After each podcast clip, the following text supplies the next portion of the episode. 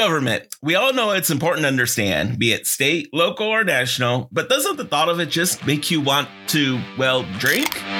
If so, you're in the right place. I'm Angel Romero, your politics and pints aficionado, and this is Ballots and Brews, where we'll talk all things local beer while also diving into what in the world is happening at the local, state, and national government and what you can do about it. It's Schoolhouse Rocks meets The Daily Show meets C-SPAN, so let's get this show started.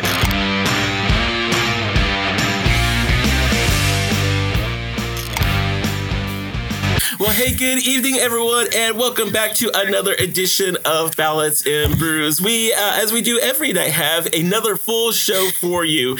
We are going to be recapping a Tuesday night's mayoral and city council candidate forum. If you didn't have a chance to attend that, or even if you did and just want to hear our thoughts on what happened on Tuesday night, all the kind of nuggets of goodness that came out of that event.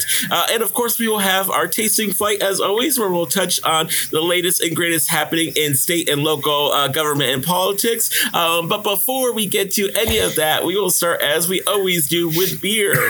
So tonight we are so excited to have on our show a returner, one of our favorites on the show, one of the co-owners of Norseman Brewing Company, Jared Rudy. Jared, thanks for being with us tonight. Thanks for having me, Angel. Yeah, absolutely. And, you know, we haven't talked, I think, on the show since last spring. So how was the summer at Norseman? I know things were pretty busy in NoDo, so I imagine things were busy for you guys as well. Oh yeah, definitely. Without a doubt, it's just been insanely busy in NoDo, and just everything going around between our new food options and new beer options and everything else that we have going on in our event space. So yeah, it's tons of hours. That's awesome. Well, and have you noticed an uptick in people? You think people feel maybe a little bit more comfortable about the situation of going out and things like that? Oh, I think it's still 50-50. Sure. There's half the population that are definitely willing to come out and do things, and there's the other 50 who aren't quite as comfortable with it. So we do see occasional slowdowns here and there, but when it's busy, it's busy. Sure. Well, and thankfully you guys still have growlers to go and food to go that people can order as well. Yep, correct. Yep, we added food back last November, and that's been going awesome. And so that gives everybody the opportunity now, especially for those who maybe are not as comfortable as coming out, they can at least get food and beer to go. Absolutely. Yeah, I was going to say, last time we talked to them, you were just kind of rolling out that food menu. So how have things gone? What's been the response from folks? The response has been overwhelmingly very good. Awesome. But there definitely has been some learning curves to it, particularly around, finding, good staffing to run in. Everybody's having problems with staffing right now. Sure. So it's not something uncommon to us. Sure. But it's definitely an issue, and we're starting to get to the point now. Like I said, we opened that in November of last year, so here in about a month or so, we're going to be celebrating 1 year of having that kitchen open. Oh, wow. And quite the ride it has been. We got ourselves a really good kitchen manager in place. Currently, he's rocking it back there with a good staff. So it's doing very well. Awesome. And for folks who may not be too familiar, do you want to kind of remind them what kind of food options they can expect to find at Norseman? So Norseman, our food options, we kind of call it a Norwegian / Scandinavian inspired fare, but heavily Americanized. So you'll have things like we still have a burger there, but we also specialize in things like we call them trencher sandwiches. So it's the old school. What they would call in Scandinavian smørrebrød, which is pretty much, they're like an open-faced sandwich, kind of. But around here, when you think open-faced sandwich, you think, roast beef, gravy, mashed potatoes, stuff like that on Texas toast. And that's not what we're talking about here. We're talking about, rye bread, sourdough bread with, some fish, greens, stuff like that, or like meatballs, Scandinavian house-made meatballs that we make. We have an appetizer with that. We can get some meatballs on top of, dollop of mashed potatoes. We also have a trencher sandwich that uses those. Those two are actually very popular. And then we also have a bunch of salads and desserts. And so there's a little bit of something for everyone. Some of the items may make you like, stretch your what you think you might like in food, but really, once you start eating it, it really is what you're used to around here. It's just been plated and served in a little bit different style. Absolutely, yeah. We always encourage people to expand their palate a little bit, get out, venture out of their comfort zone a little bit. That's never a bad thing. And that's something, right? And you know, something real important to Norwegian cooking is trying to utilize your local surroundings. What you have available, you can walk outside into your backyard. You know, what do you have growing back there that you can utilize to put on as garnishes or add flavor to your dishes and so forth. So we work really hard at, especially with our garnishes and stuff, using local farms as much as we can to get those type of things and incorporate that into our food dishes. Absolutely. Full disclosure for those listening, we are recording this over the lunch hour today, and so now I am very, very hungry for Norseman food. So mission accomplished. That was some smart thinking there on my part today.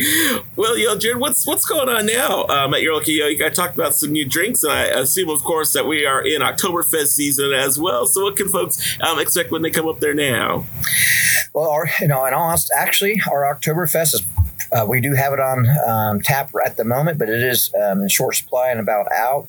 Traditionally, the Oktoberfest in Germany rate is for the second week of September through the first weekend in October. Gotcha. So we're technically out of Oktoberfest if you wanted to go that direction. But it is fall season, and fall season is the best season, in my opinion, to drink beer. And Oktoberfest goes really well with that. We also have a Festbier that we are in the process of making. It's currently fermenting, which is usually it's kind of a little bit stronger version of an Oktoberfest and a little bit lighter golden color. It's what you typically would see in Oktoberfest. And if you went to Germany, we're going to be releasing that too. It's a good fall drink also. So tons of new beer offerings. We try to get something new every couple of weeks, if not every week. So just keep an eye on our Facebook feed and Twitter feed and all that jazz. Awesome. Yeah, it's fun. I was talking to Marnie for Happy Bassett the other week about this. Is Oktoberfest season like pumpkin spice season for brewers? Like, is that the equivalent for you guys? Maybe October. To me, a pumpkin spice, I tend to do that like around November, December when it kind of gets colder and that spices come out. It's a good Thanksgiving beer or something that you drink. You know, a bigger beer you tend to drink like around the fireplace or something like that. There you go. When it comes to fall offerings, I'm more about kind of a light golden beer or an amber beer with some good maltiness to it, which some people kind of take as maybe being a little sweet. Sure. But those beers tend to do really good, and when the leaves are falling off the trees, and you're enjoying a nice cool breeze, and out the back patio. Absolutely. Fire, so. Yeah, very cool. Well, and speaking of fall and, of course, Halloween coming up, you have a very, very cool event feature coming to the brewery here soon, a new pop-up bar. Actually, last week we, of course, talked about the Pennants pop-up bar, but you guys have a pop-up bar that is Halloween-themed just in time for the season. You want to talk about that? Yeah, this pop-up bar is very unique. It is very cool. It is actually a pop-up bar made by the dead for the dead. And so expect some spookiness. You will get a lantern. You have to enter. We transverse you from the land of the living to the land of the undead, where you will be served amazing cocktails. And so you'll get to traverse through a maze on your way to this underworld, as you want to say. And inside there, lots of decorations, spookiness, all kinds of really cool things that we've worked really hard at putting this almost like a set together for everybody. So it is an experience. Yeah. It does not cost anything to enter. But you may have to leave your soul when you leave. So. I am an attorney, and so we are used to selling our souls. So that's not a big stretch for me. So that's way cool. So what are the dates on when that's going to be up and running? So it's going to run Thursday, Friday, Saturday through the whole month of October, including Halloween night. Nice. It'll be 6 p.m. to close. So 6 p.m. to 9 on Thursdays and 6 to 11 Friday and Saturdays. And we have 13 different craft cocktails that are specifically designed. Oh, wow. For this spook easy, as we're calling it. And one of them is made for 4 people. It's a big, big drink. We can't even sell it to you. You have to be at least 2 people to get it. So it's a big drink that's pretty cool. I think people will like, and you get to drink out of like what you used to carry around, to get candy in the olden days. Oh, yeah. So it's pretty cool. That's awesome. Any drink that has a minimum of 2 people to undertake, I think is pretty awesome. And I know some people that I think I could talk into that with me. So that's pretty awesome. Well, very cool. That's been something that you guys have just wanted to do for a while? We've always wanted to utilize our event space up there more for pop-ups like this. A lot of people, we've been open for 5 years, and there's still a ton of people who don't realize that we even have a space up above. When they say up above, they always think that little mezzanine that fits 30, but no, we indeed have a 160 person event space that we run out for weddings and corporate parties and stuff like that. And having the spook easy not only does it allow us to bring out our creative side, but it also helps us, let people know, hey, there's something up here that we didn't even know there was. Absolutely. And I do think we're the first of this type to do. This is a fully themed, 100% themed, all in type of spookeasy that we have developed for you guys. Oh, absolutely. Yeah, I was going to say, I can't think of anything else like that in Topeka. So that is way cool. So again, folks, you heard every Thursday, Friday, and Saturday throughout the month of October, and including Halloween night, make it up to Norseman Spook Easy. 13 different cocktails, including one that has a minimum of 2 folks to consume. That's pretty awesome. So make sure to check out. Make sure to post on social media as well. We want to see your pictures. We want to see how scared any of you are. Full disclosure, I am a total scaredy cat when it comes to all things Halloween and haunted houses. So if there's anything remotely scary, you will probably see me freak out a little bit. But it's okay. It's going to be fine. Yeah. It's going to be worth it for sure. And a couple last minute things on that.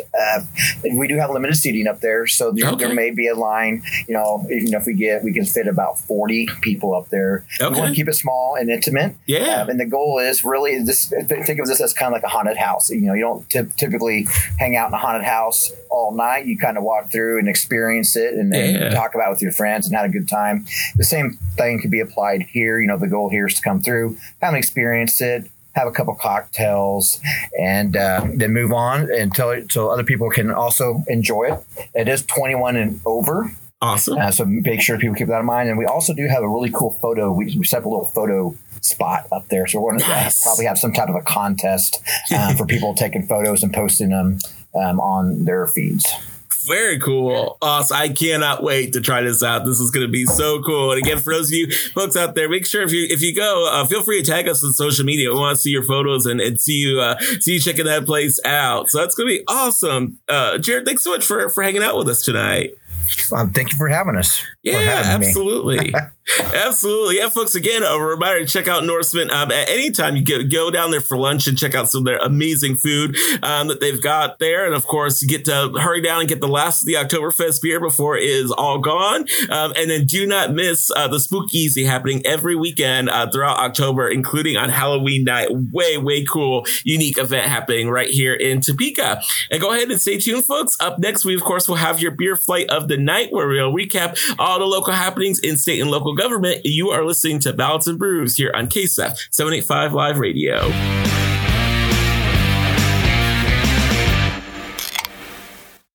Seven 8 5 Magazine is proud to present KSEF Digital Radio, Topeka, Kansas.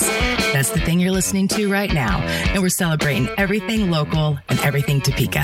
Learn more at 785live.com, and thanks for tuning in. Well, welcome back, folks. It is time for tonight's Beer Flight of the Night, where, of course, we recap the latest and greatest happenings in state and local, and tonight even a little bit of the federal government, all served up brew style. So tonight we are going to start off with our SENT Stout. Stouts, of course, are known for their coffee-like flavor, and speaking of coffee, the SENT organization is giving a good boost of energy to the Hi-Crest neighborhood in East Topeka.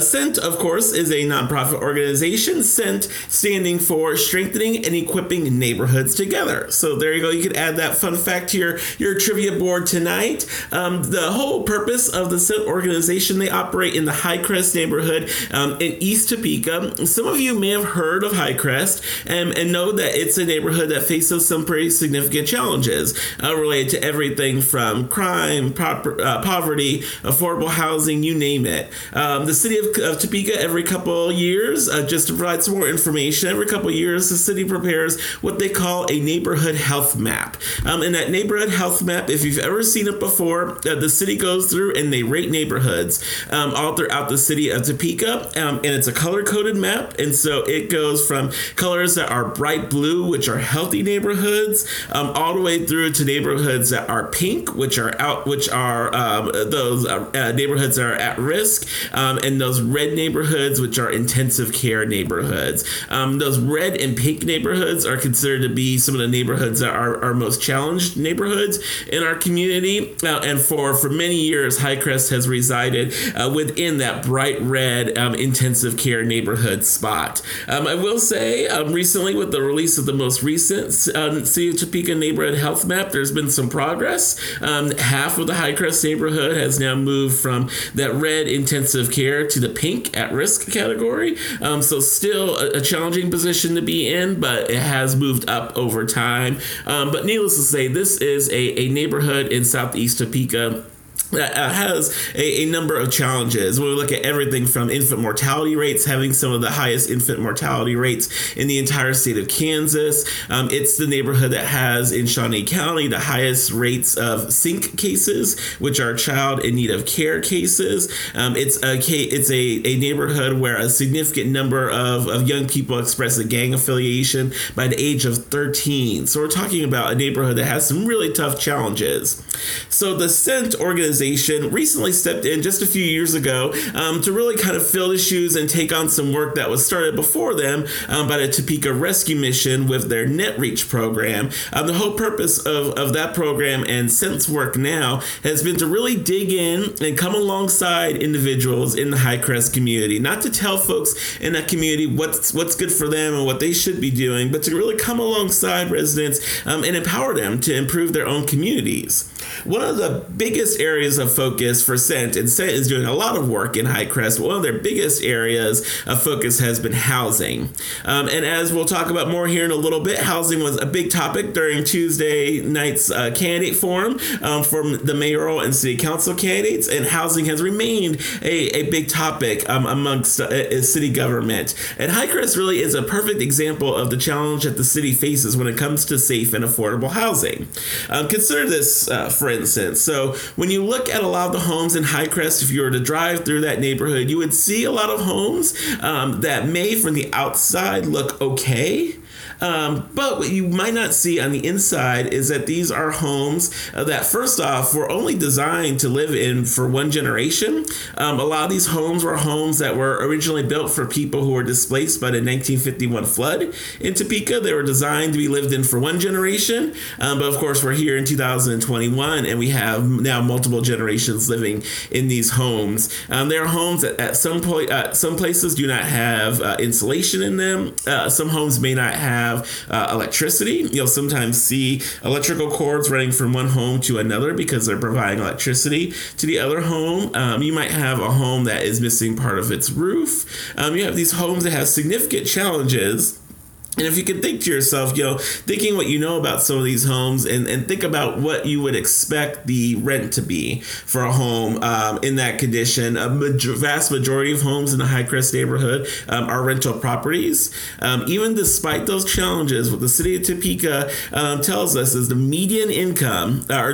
median rent for homes in Hi-Crest is between $700 to $800 a month.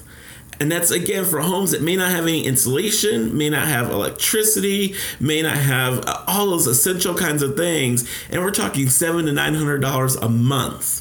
So this is a neighborhood that faces significant challenges with housing, with affordable housing, and much of it is brought on by landlords who, quite frankly, don't live in a community and don't care much for the homes in that community. They are, for lack of a better word, a slumlord. They have no incentive to keep up these homes, and so many of them have fallen into disrepair with really no consequences for the landlords in that area. So housing is an issue that SENT has really zeroed in on, and they have their eyes on some pretty big projects. They have really worked to work with private donors and others to acquire about 29 acres of land that lies along this area that's along Southeast Fremont Street off of 29th Street between Kansas Avenue and Southeast Adams. So again, they own 29 acres of that land, and they have a vision for what they see that land becoming. The first part of their plan really involves a new housing subdivision, which would consist of 39 homes of mixed income, meaning some would be affordable housing rates and the others would charge more of a premium housing rate. They've also partnered with a group out of Kansas City called the Acquisition Group, which would be sort of a co-developer in this process to really help guide SENT as they develop this area. They are one of several partners on the project. That other partners include local realtors, local developers, and that sort of thing, really to develop homes that can meet the needs of people in the community and help them grow and be successful. And all of this, folks, is just the beginning. Once they get folks into homes, the next step really looks at developing that community more. So it calls for things like a community center, like condominiums to be built over the community center, a food co-op to help with food insecurity. There is a food desert that exists in the Hi-Crest neighborhood, and so there's plans for a future food co-op as well. Lots of really exciting things that are envisioned for these 29 acres of land to really help support that neighborhood, recognizing that housing is the thing that's needed most to get people to a safe and secure place. Now, full confession, if I sound like I'm really nerding out about this, most of you listening know that I work for United Way of Greater Topeka, so I obviously think this is fabulous news and have had the chance to work with SENT projects before, but I also think that this kind of development speaks to how I think that we're going to be able to work towards more equitable development in the city. That is another area along with housing that's a big area of discussion and concern for many, is how do we invest in our community equitably? And this is one example. These types of private-public partnerships that put nonprofits together with businesses and government are ultimately what I think are going to be the key to investing in parts of our community that historically have not been invested in. Of course, I am not a member of the city council for a number of reasons, but if I were, I'd be paying close attention to what's going on in the Hi-Crest neighborhood. So more to come on that. Up next on our beer flight tonight is the Trash Day IPA. This is really just a fun reminder that when we talk about why local government is so important, it's because of stuff like this. Your trash just got much more expensive in Shawnee County as of Monday. That's right. At Monday's County Commission meeting, commissioners voted to increase the Solid Waste Department's residential trash collection fee by 5%, which essentially equals an extra 96 cents for you city folk and an extra $1.02 for people outside the city. That rate hike will not take effect until January of 2022, so you've got some time to shop around, in other words. Before then, I, for one, just want to note how disappointed I was in the lack of trash-related puns at the county commission meeting. There was no mentioning about how this rate hike was really stunk. There was no talk about how it was time to trash the old rate schedule. This is probably why I don't work for local government. I am far too punny for my own good. Let's see. Next up on our beer flight tonight is probably our most exciting beer of the night. It is the #KSLedge Bock. Most Bock beers can be described as a mix of sweet and nutty, which I believe is also how most people would describe the Kansas legislature. In this case, though, brace yourself. This is one of those rare times when we're actually excited for some possible legislative action. You may remember that in the last legislative session, the legislature's one act of heroism was to make to-go cocktails permanently legal. And it turns out that might just be the beginning of the legislature's boozy lawmaking. We should mention the whole point of the legislature's decision to make to-go drinks permanent was to give a boost to bars and restaurants who were hit hard by the pandemic. And while those changes have helped them recover, there is still more work to be done. As a for instance, you may remember that your Sunday fun days can start a little earlier now because the legislature allowed cities to enact ordinances to allow earlier Sunday liquor sales. The key there is that the legislature allowed cities to open up their hours. The cities still had to, on their own accord, expand these hours, which of course we did here in the city of Topeka and many places have throughout the state of Kansas, though there are still a few holdouts who have not taken advantage of that law. And to those folks, I say you are more than welcome to drink a canned mimosa with me on a Sunday morning here in Shawnee County at any time. And a side note, by the way, did y'all know that they make mimosas that come in a can? It's genius. They have them now at Iron Rail for their brunch, and I swear to God, it's the best thing ever. It's probably a good idea. I didn't realize that until now. But anyway. The legislature actually has a whole committee that is going to begin looking at beer and liquor laws when the legislature returns in January. We don't know for sure yet what all measures they will consider, but it is likely that a lot of the legislation that they'll consider will be aimed at increasing the availability of booze. We're talking potentially ordering beer online and maybe even getting it delivered to your house. I know, get excited. All this is speculation, of course. It is safe to say, though, that we have come a long way from our Carrie Nation days in this state. So if you've got a drink in your hand right now, feel free to have a toast in her honor. And just a note that I am in no way responsible if Carrie Nation's ghost comes back to haunt any of us tonight. Just saying. And finally, it's been a little while since we've talked about the feds, but I suppose we probably should a little bit. So we're going to finish our beer flight tonight with the Shutdown Sour.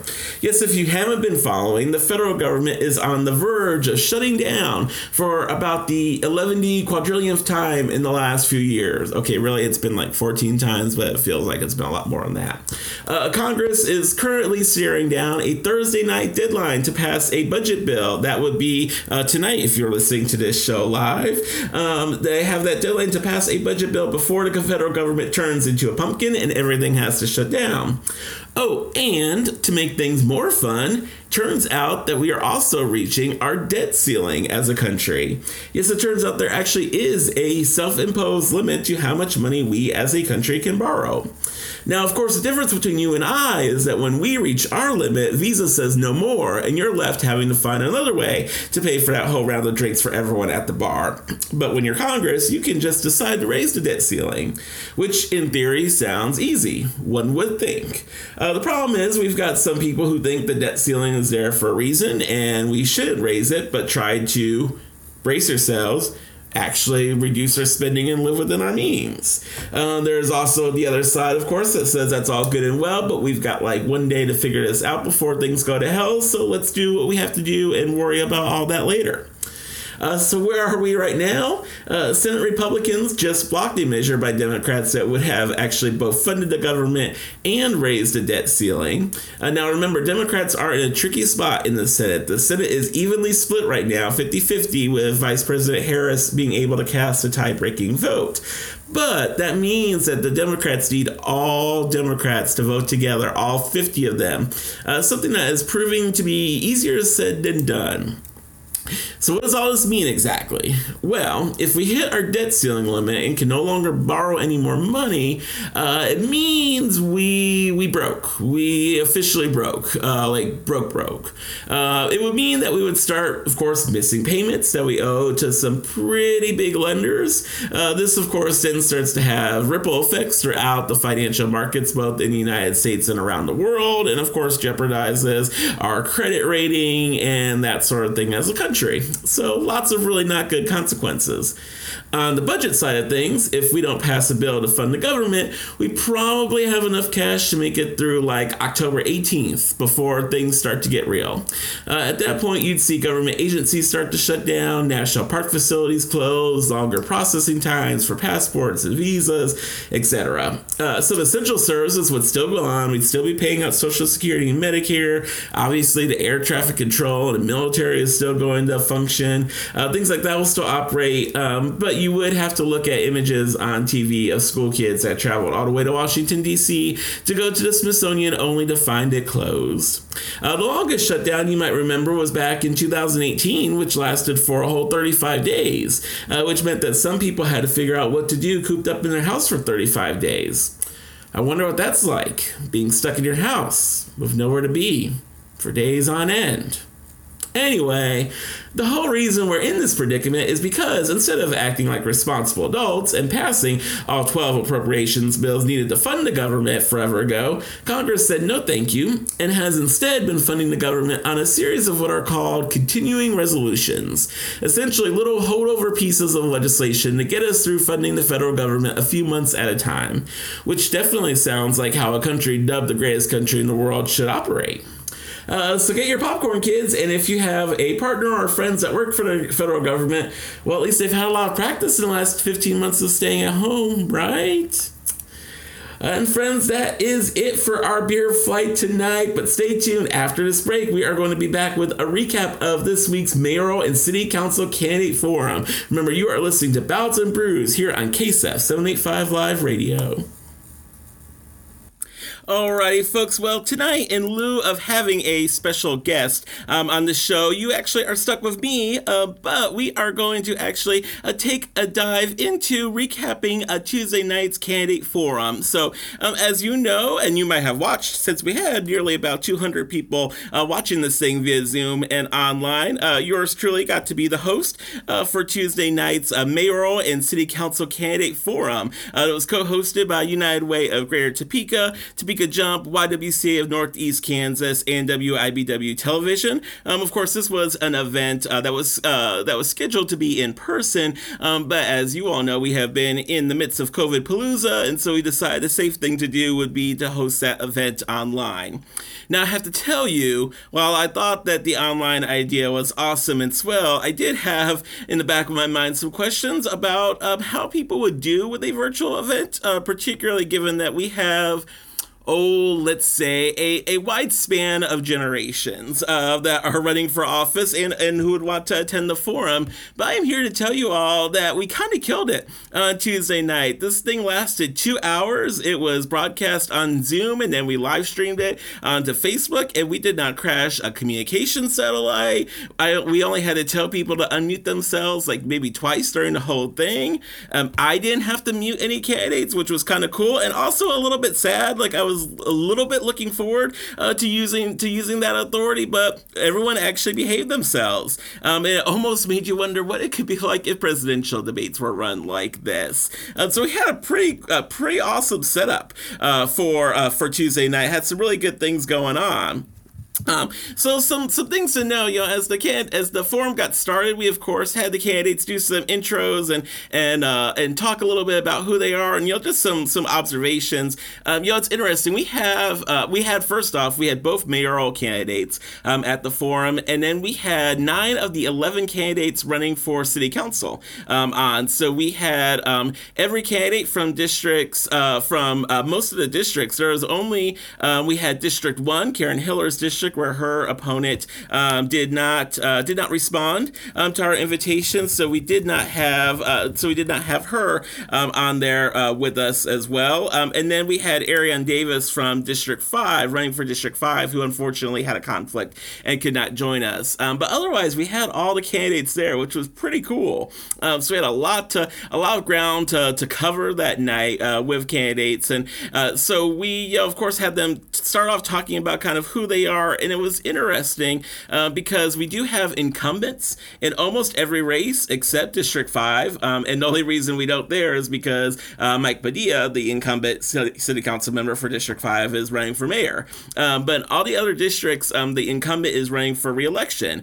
So from, you know, incumbents, we heard a lot of people talking about kind of some unfinished business, some goals they still had that they wanted to get done. A lot of them talked about feeling good about the progress that the city's made, made, but that there were still things that they wanted to see happen. The other kind of interesting thread, too, from the other candidates was talking about how, you know, they didn't decide to run themselves, but they were, many of them made the point that they were encouraged to run by other people, or other people said that they would be good city council members, which I guess is the thing you're going to say, right? Like, most people aren't going to say that I just woke up and thought I was so freaking awesome that I'm going to run for city council. Like, it probably sounds better to say that other people asked you, but it was just interesting how much people emphasized that, oh, no, I was actually asked to run. And then we also had folks, too, showing a lot of love for things that the city has provided for them, opportunities that they've provided, and so this was kind of their way to give back to the community. So it was kind of interesting to hear from different people for their reasons why they wanted to run for office. Now, the way this forum worked, of course, that was the first question we asked to everybody. We asked them, you know, why are you here? Why are you running for office? And then we had a series of questions that were divided into categories, and we asked each question to a specific candidate. And that candidate got 2 minutes to respond, and their opponent got 1 minute to respond. And I'm here to tell you also, the other interesting thing was the time barriers weren't really much of a barrier for folks. You know, there were many times where people didn't even use their full 2 minutes.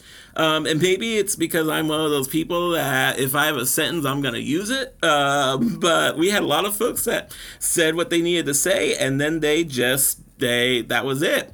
So it was kind of interesting to hear how pithy people could be in their responses.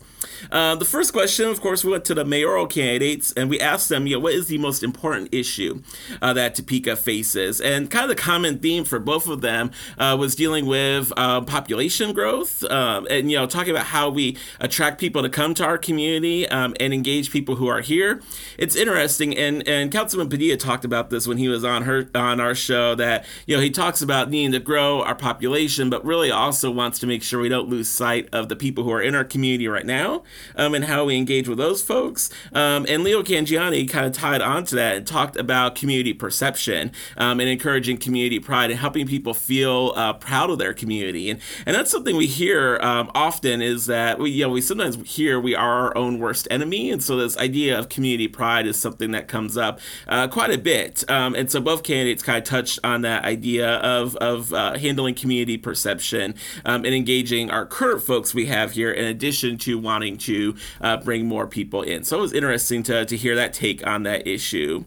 There's a good chunk of the first part of the forum that was really dedicated to economic issues. And I have to tell you, for those of you who are drinking while you watch the forum at home, if you took a drink every time someone said, that's a loaded question, you probably would have been pretty good and loaded yourself, because that was a common response to many of the questions that we asked. And that was a little intentional. We wanted to ask some pretty big questions to get people to think on those. You know, the other theme, not just in the economic section, but throughout the forum, there was a lot of talk about equity and inclusion and what that means in our community, more so than I think I've heard for sure in past city council elections. And that came both from the candidates and from the audience members that were commenting in the chat box on the side. A special shout out to Kristen Hammer with YWCA, who moderated our comment section, because that section was hopping during that forum, and there were questions and thoughts coming in left and right. So thankfully we had someone to kind of curate those questions as they came in, because people had thoughts and they had questions as time went on. But that theme of equity and inclusion really was present throughout, and it came up even in these questions in economic issues. You know, we talked about tax increment financing districts, community improvement districts. You know, rather the city council needed to make any adjustments to how the criteria that's used for deciding those districts. Regina Platt, one of the candidates for District 3C, talked about providing the same opportunity and meeting business owners where they are, talking about equity. Her opponent, Sylvia Ortiz, the incumbent councilwoman in that district, was very explicit in her feelings that there needed to be some adjustments made to that criteria. And she actually pointed out a business owner that she knew of who she felt did not have the same advantages that other business owners in the community did when it came to taking advantage of those TIF and CID districts for their developments. So some strong feelings there. I will mention, you know, from a lot of the candidates as we talked about economic development, a lot of them were pretty complimentary of a lot of the economic development that has happened to this point in the city. There was a lot of, especially from the incumbents, which of course, again, if you're an incumbent member of the city council, it probably would behoove you to speak well of the work you've done on the council. But there's a lot of comments about feeling proud about what they've done. We talked a lot about JEDO, and this was really interesting too. You know, when I first kind of really started paying attention to things in Topeka, JEDO, well, there are a lot of things going on about JEDO, but JEDO's focus was really on how to recruit those big businesses to Topeka. The things like the Mars plants, the Walmart distribution centers, those really big businesses that bring lots of jobs to the community. Where we really spent a lot of time talking at this forum was really about, you know, what else can JEDO do? So JEDO can bring all these dollars in to bring big businesses in, but what can JEDO do to support the employees who work for those businesses? So yeah, I encourage you, if you get the chance, the forum is still on the United Way Facebook page where you can go and watch it. But folks had lots of interesting comments about what else JEDO could be doing besides just bringing the business here. You know, we had Greg Bland running for District 9 who talked about supporting workers and talked about transportation issues. And so, you know, we've got transportation for workers who live and work, who work in that South Topeka area, and how to get them out to those factories, how to get folks out to the Walmart distribution center and the Mars factory and those kinds of things. You know, we had a question about transparency in JEDO come up. That's been, as long as I've been involved with things, there's always this question about transparency that kind of hangs out there for JEDO, because it does receive a ton of money that they get to give out in the community. And by nature of what JEDO does in economic development and recruiting businesses to the community, some of that does have to be done with some degree of discretion, maybe is the word to use. But, you know, of course, anytime you're talking about public dollars and that sort of thing, issues of transparency always come up. There was an interesting note from Joel Campbell, candidate in District 7, about, he kind of alluded to some missing JEDO dollars. And I have to admit, that is not an issue that I am readily familiar with, but he alluded to dollars that were missing from the JEDO budget and used that to kind of talk about a lack of transparency amongst JEDO. So lots of really interesting and different talk about JEDO than we've heard before.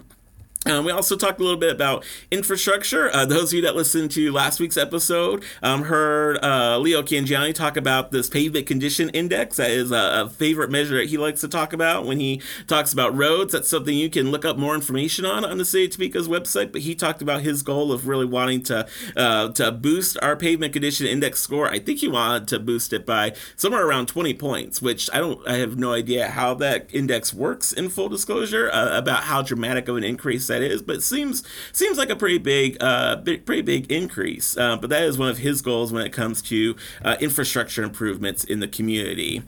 You know, I mentioned lots of talk about equity. We actually did have a whole section of questions for the forum dedicated just to questions of equity and access. And so we talked a lot in this area, mostly about housing. And housing was probably another key theme from the night that emerged. We had a lot of the candidates and a lot of audience members too, asking questions about housing and about how we would support affordable housing in the community. And specifically, of course, we have the Housing Trust Fund that the Topeka City Council just created. And this fund is in its first year, it's in its infancy. Right now, anyone could donate to the trust fund. The City of Topeka has committed to match dollar for dollar the first $250,000 that are donated to the trust fund.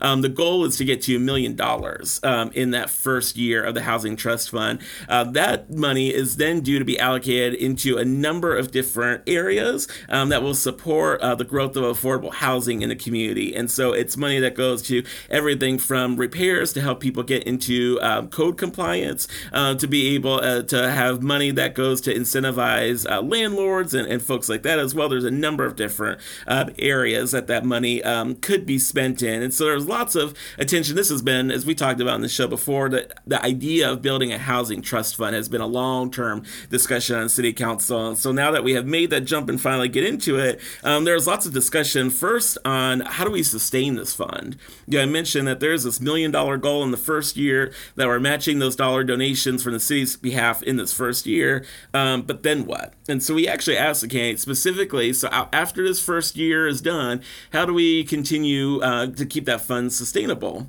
And, you know, to listen to the reaction from the audience, I don't think the audience was necessarily satisfied that candidates answered that question.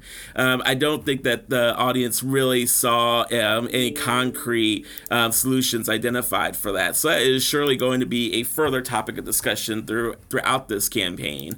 You know, a number of the candidates did acknowledge that we do have a housing crisis in our community for a number of reasons, and that there could be a number of potential solutions to it. We did ask the candidates specifically outside of the Housing Trust Fund, would you be in favor of what other kind of policies would you be in favor of that can help with the housing issue?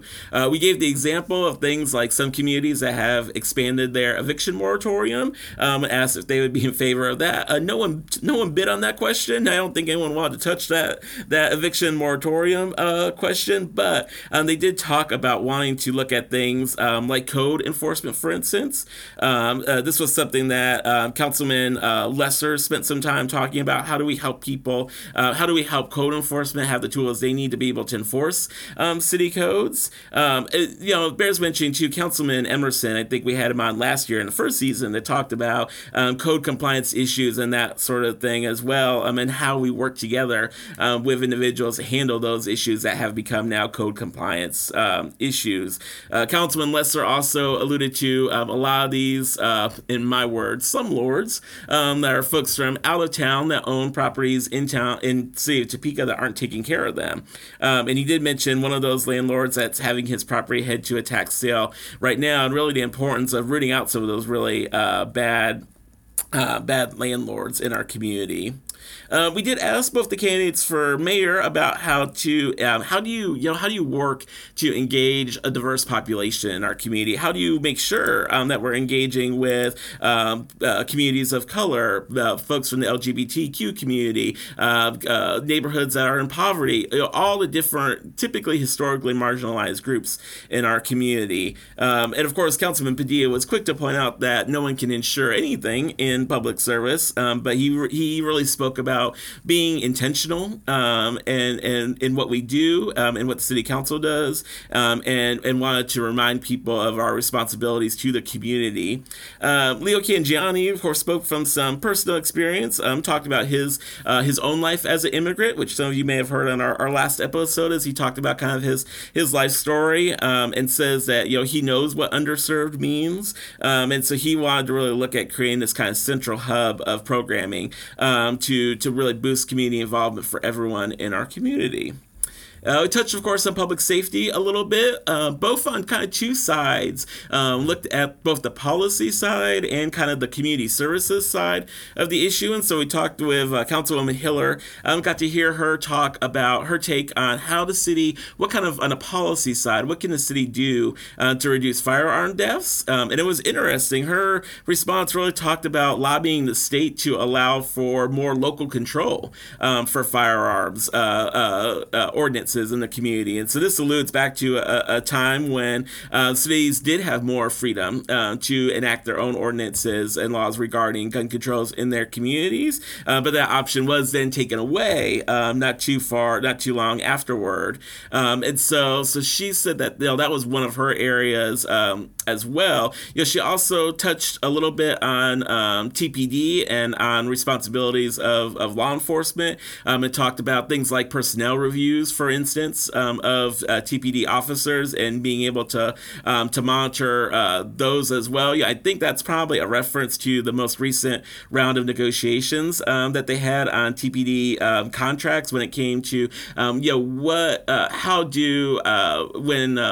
officers have marks in their personnel file that relate to incidents that involve a weapon being discharged. You know, what kind of bearing do those incidents have on the officers?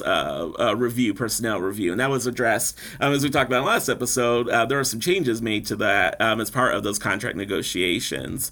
On the community services side, we heard from Councilwoman Sylvia Ortiz in District 3, and you know, she had a really poignant statement, or powerful statement, that she says she hears from residents sometime.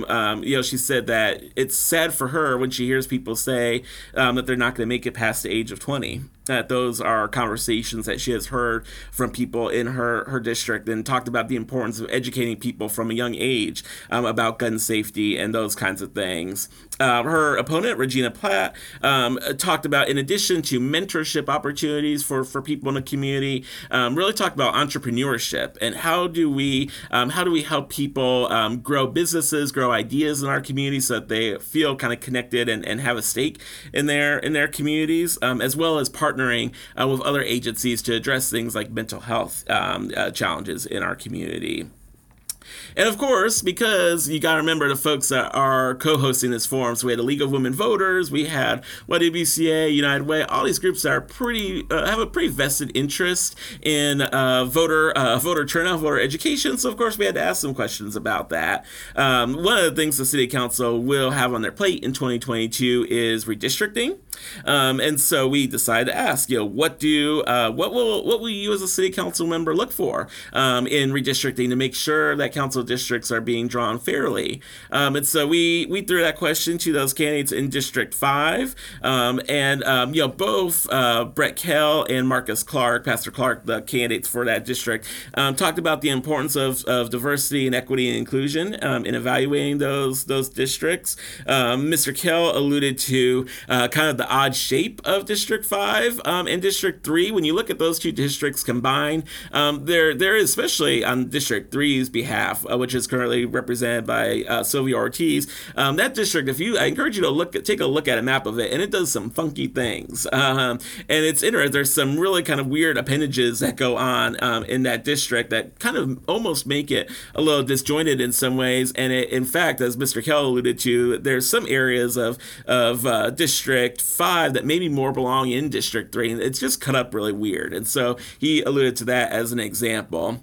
It does bear mentioning, as some context to this discussion, to the City Council, there are actually ordinances in place that govern what the redistricting process looks like, and I'm sure we'll talk all about that more on a later episode. But there are a number of things that, for instance, there's a committee that has to be put together by the City Council to start this process, and there's all kinds of rules they have to follow when it comes to, regarding population totals. I think there's something that says each district should not have any more than 1/9 of the population in their district.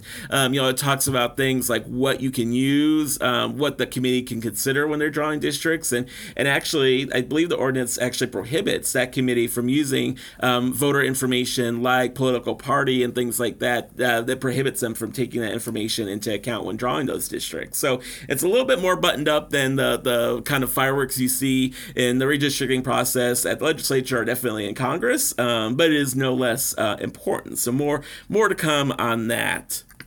We also decided to ask the question, you know, what happens if you as a candidate, if your beliefs differ from those of your constituents?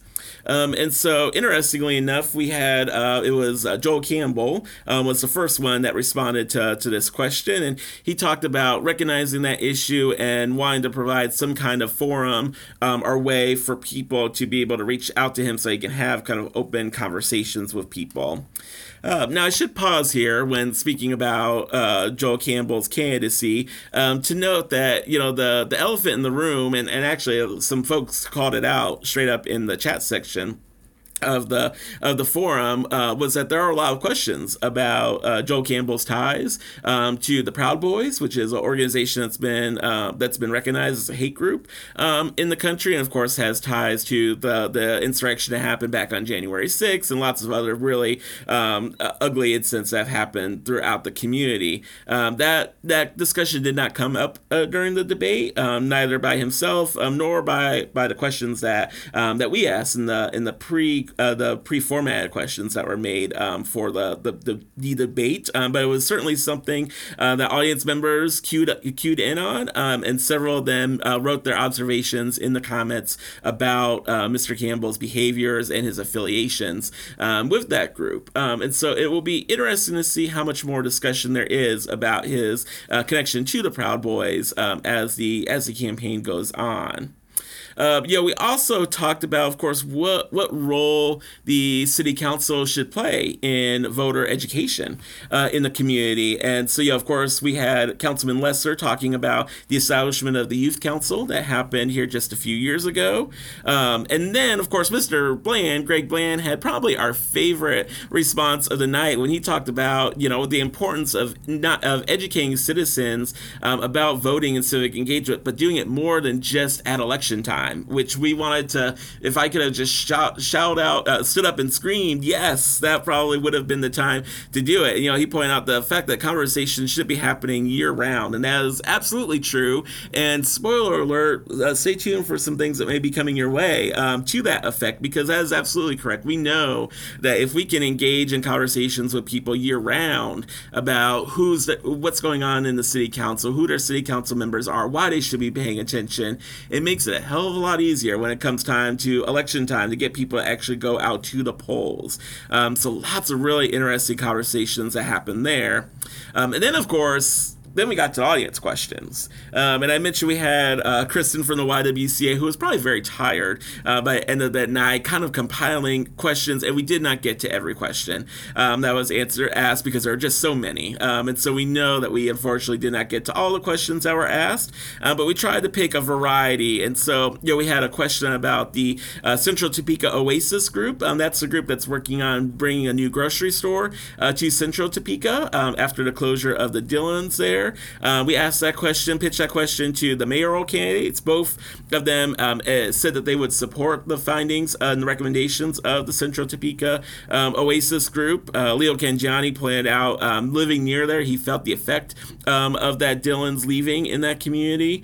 We also posed that question to Karen Hiller. Her district, District 1, actually includes that area where the Dillons used to be. And so she was, in her response, she really wanted to look at outcomes. She said, that would be her determinant in really looking at what solution we go with going forward, but look at what outcomes we're trying to reach there. We also posed that question to the candidates in District 3, to both Sylvia Ortiz and Regina Platt, both of whom were in favor of the Oasis group's work in line to consider their recommendation when it comes forward.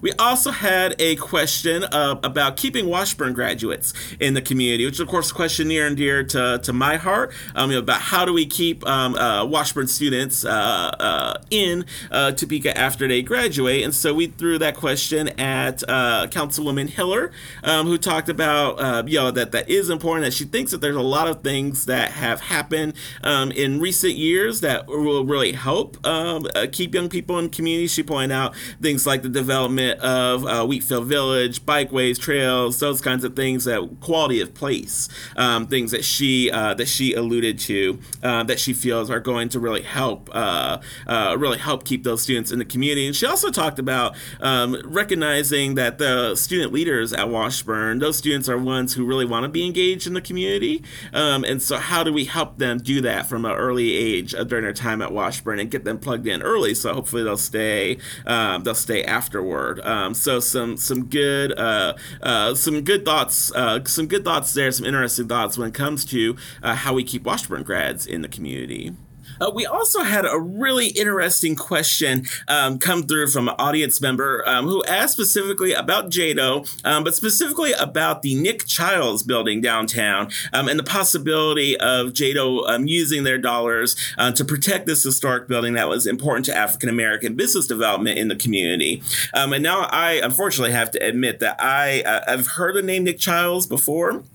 but was not, have not been, was really not up on who he was. And so I, of course, right after the forum, went home and did some research, and found, and there's all kinds, we'll be posting some of this on our social media, for Ballots and Brews. But Nick Childs was actually the editor and publisher of the Topeka Plain Dealer for decades. He was African-American, which was the Topeka Plain Dealer, an African-American newspaper that was based here in Topeka.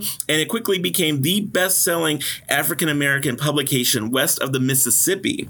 And again, that was based right here and published right here out of Topeka. And so, of course, that building exists right now in our community still, where the Plain Dealer was based. And so there was a question about whether JEDO could use dollars to protect that building. And so we had Councilman Neil Dobler responded to that question, and he said that he would be in favor of JEDO using some of their dollars to support historic preservation. And Joel Campbell, his opponent, said that he would be as well.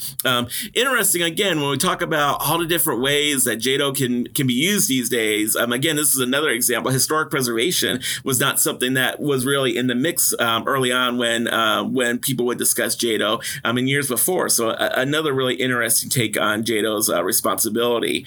This question of balancing development with the preservation of history and heritage in the city actually came up a couple of times in audience questions. And we actually had Councilman Mike Lesser also took on that question. And he had an interesting quote, and he said, you know, just because something is old doesn't mean it's historic. He was also quoting the show Pawn Stars, which I believe, I don't think anyone had a Pawn Stars quote on their forum drinking game for the night. But, you know, he talked about running into challenges sometimes where there are buildings that are simply old, but it doesn't necessarily mean that they're historic and need to be protected. His opponent, Greg Bland, responded that while he agrees with part of that, he really said, yeah, we really need to look at who is a building or site valuable to. Which I thought was an interesting way of considering things. You see, you know, just because something is not valuable to one community doesn't mean it's not valuable to someone else. So again, more of those issues of equity and inclusion being discussed. Yeah, we had questions come in about addressing blight in the community. And so we threw that question to the candidates for mayor. Councilman Padilla talked about actually what we just talked about earlier in the show tonight about the importance of those public-private partnerships, and made a point that, you know, just because an area is blighted doesn't mean the people in that area aren't committed and don't care about their community, and that we really need to reach out and ask folks what they would like to see their community look like, and talked about engagement with the community. For his part, Leo Cangiani stressed accountability and being able to hold landlords and developers accountable for their work in those communities. And of course, we have to finish off by referencing another audience question that came in that, again, just shows that this is why local government is great, because these are the kind of issues that come up. We had a question come in from someone wanting to know what the folks running for District 9, Mike Lesser and Greg Bland, what they would do about the traffic at 21st and Westport. Now, I, for one, am just glad that I am not the only one that faces issues with traffic at 21st and Westport, because I'm here to tell you that I was on Westport one time trying to turn west from Westport on 21st Street, and I still have flashbacks as to how long I waited to make that turn west, and how much grief I also got because there were other people in the car with me who alluded to the foolishness of me trying to make that decision. But I'm glad it is not just me that suffers at 21st and Westport. And the other best part about it was Councilman Lester's response was, I have no freaking idea on what we can do about that area. And I think some people, some of our audience appreciated the honesty in that question. For his part too, Greg Bland, his opponent, said, yeah, I'm not sure how you handle that either. Mike Lester did talk about, you know, having perhaps a traffic study that can look at traffic flows and you know, did come on what a good problem it is to have that we have so much development that's happened in that area that's causing those traffic backups now. But there you go. If anyone else is out there who has had who has been victimized by the intersection at 21st and Westport, you should know that you are not alone, that there are other people that have suffered issues there as well. So folks, again, I mentioned that the forum is available on the United Way of Topeka Facebook page for you to go back and review review and hear these questions more in depth, there were really some fascinating responses and discussion happening with our candidates for mayor and for city council. So I encourage you to check that out. So go ahead and stay tuned, folks. After this break, we are going to wrap things up like we always do with our Take Action moment of the night. That'll be right after this break. Again, you are listening to Ballads and Brews here on KSEF 785 Live Radio.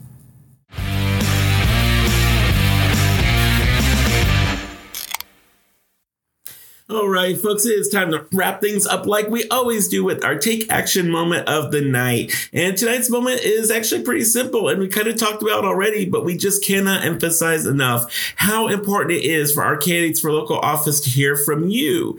So just a couple things. First off, that mayoral and city council candidate forum that we talked about earlier, that forum is still available to watch at any time on the United Way of Greater Topeka Facebook page. You can just go back there and watch that event to your heart's content. You can see how your candidates answered or didn't answer the questions, and really find out more about where they stand in advance of Election Day.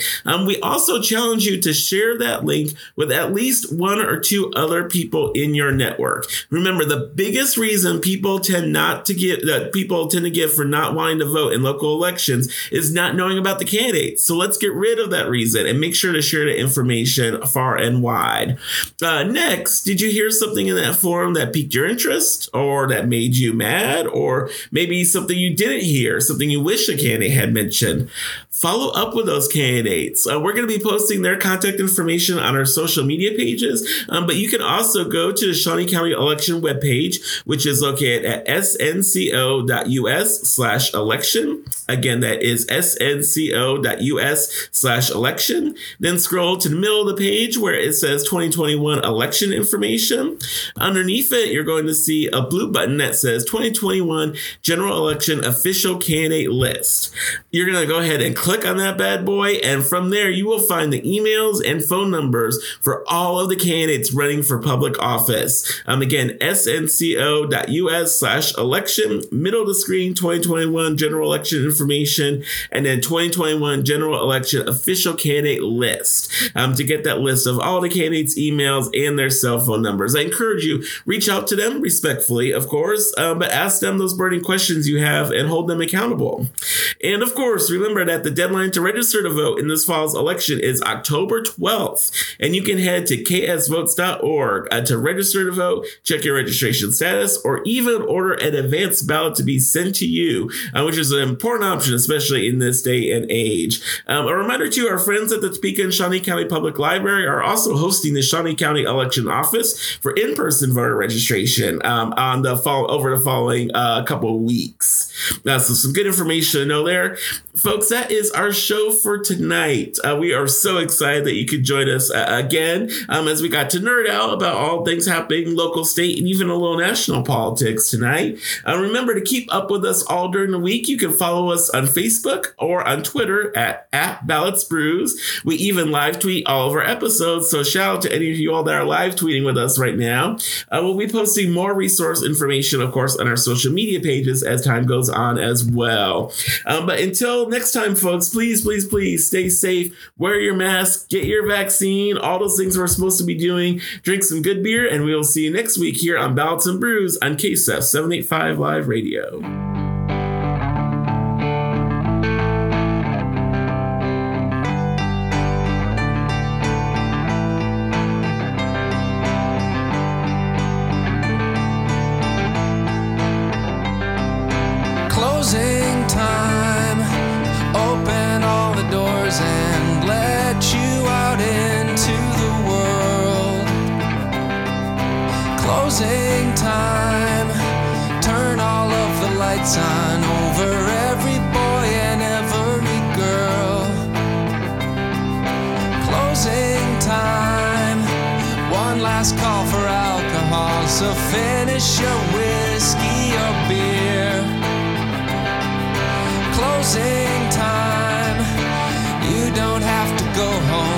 You can't stay here.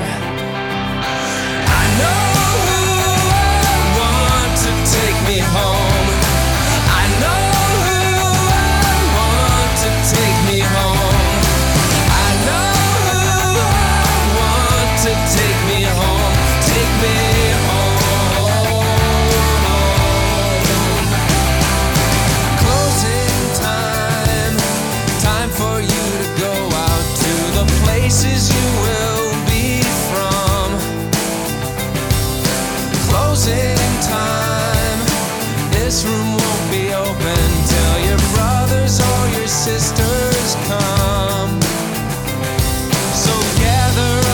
jackets, move it to the exits. I hope